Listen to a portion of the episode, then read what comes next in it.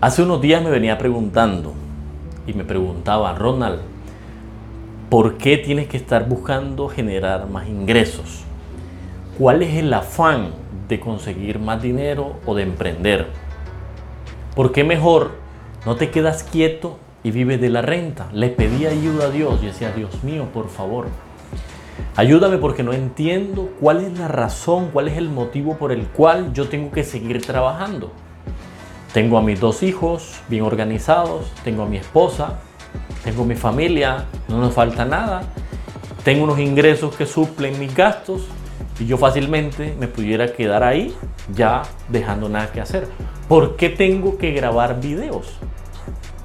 ¿Cuál es la razón principal? Yo no encontraba, no entendía.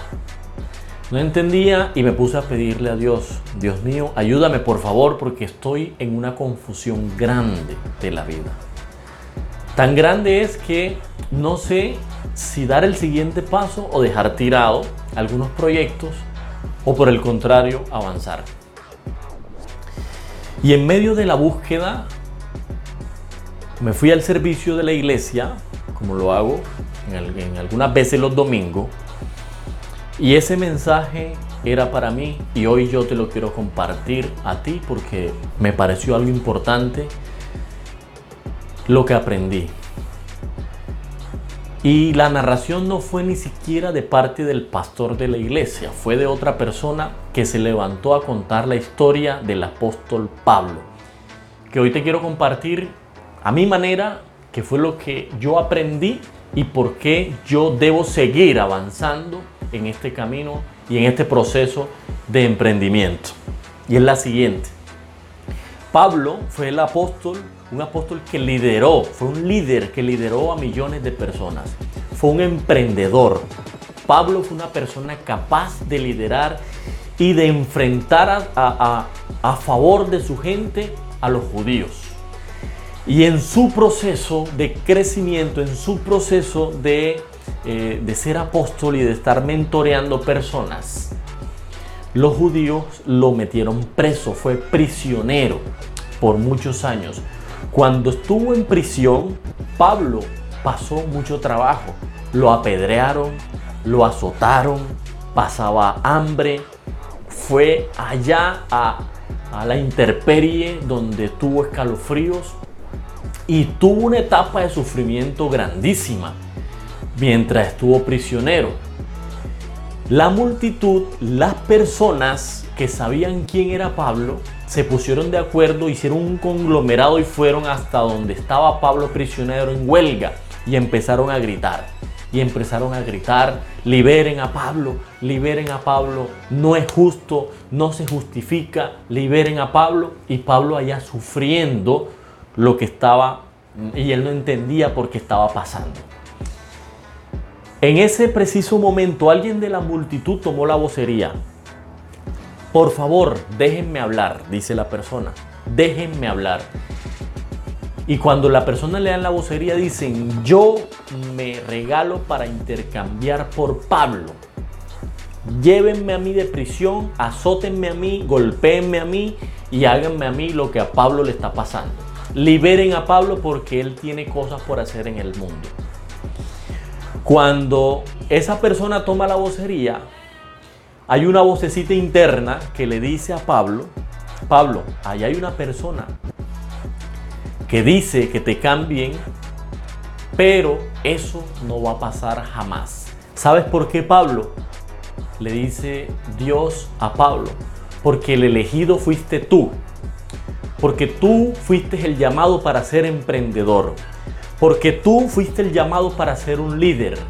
Porque tú, Pablo, fuiste el llamado para trascender. Porque tú, Pablo, fuiste el llamado a dejar un legado en este planeta. Porque tú eres el que tienes la capacidad de soportar toda esta crisis que estás pasando. Porque tú eres el líder y el mentor de todos. La gente, el pueblo, los prisioneros, la maldad te quiere a ti no a esa persona. Porque si a él lo quisieran, esa persona no vale un centavo para la sociedad. Pero tú sí vales el valor.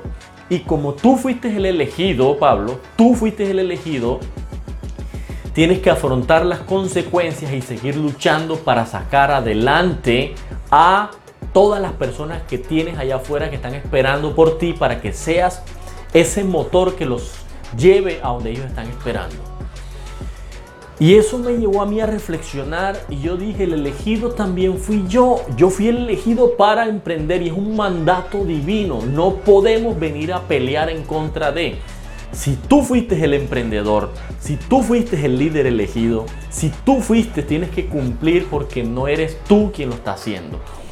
Y en este tercer momento es donde quiero que lleves la información que tienes que tener establecido tu por qué.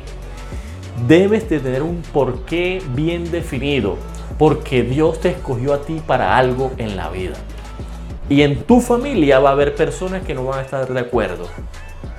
Tu esposa, quizás tu esposo, tu pareja no va a estar de acuerdo con lo que estás haciendo. Tus amigos vas a tener que sacrificar cosas. Te va a pasar lo que le pasó a Pablo, que lo azotaron, lo golpearon, lo maltrataron de palabra, pero él fue elegido y hoy dejó un legado para el planeta. ¿Por qué yo no paro de hacer cosas? Porque yo entiendo hoy mi llamado. Y así como yo lo entiendo, tú también entiendes tu llamado y por eso pégate al camino de Dios para que te des cuenta que mañana más tarde vas a entender que tú viniste a este mundo con un propósito. Entonces, establece tu porqué, tenlo bien definido y arranca con determinación, con disciplina, con constancia y nunca pares, nunca pares porque tienes un llamado. Si eres nuevo por aquí, te pido por favor que te suscribas al canal. Te déjame por favor un comentario para saber cuál es tu propósito de vida. Déjame saber cómo vas en este proceso. Si no has visto el primer video, te lo voy a dejar aquí arriba para que lo mires por favor. Si no te has suscrito, suscríbete, activa la campana de notificación y compártele este video a emprendedores que vinieron a esta vida como el apóstol Pablo a trascender y a dejar un legado que hoy día todavía está funcionando. Recuerda siempre te habla tu amigo Ronald de la Hoz, porque yo hago que las cosas pasen. Y estoy seguro que tú también vas a hacer que las cosas pasen en tu vida.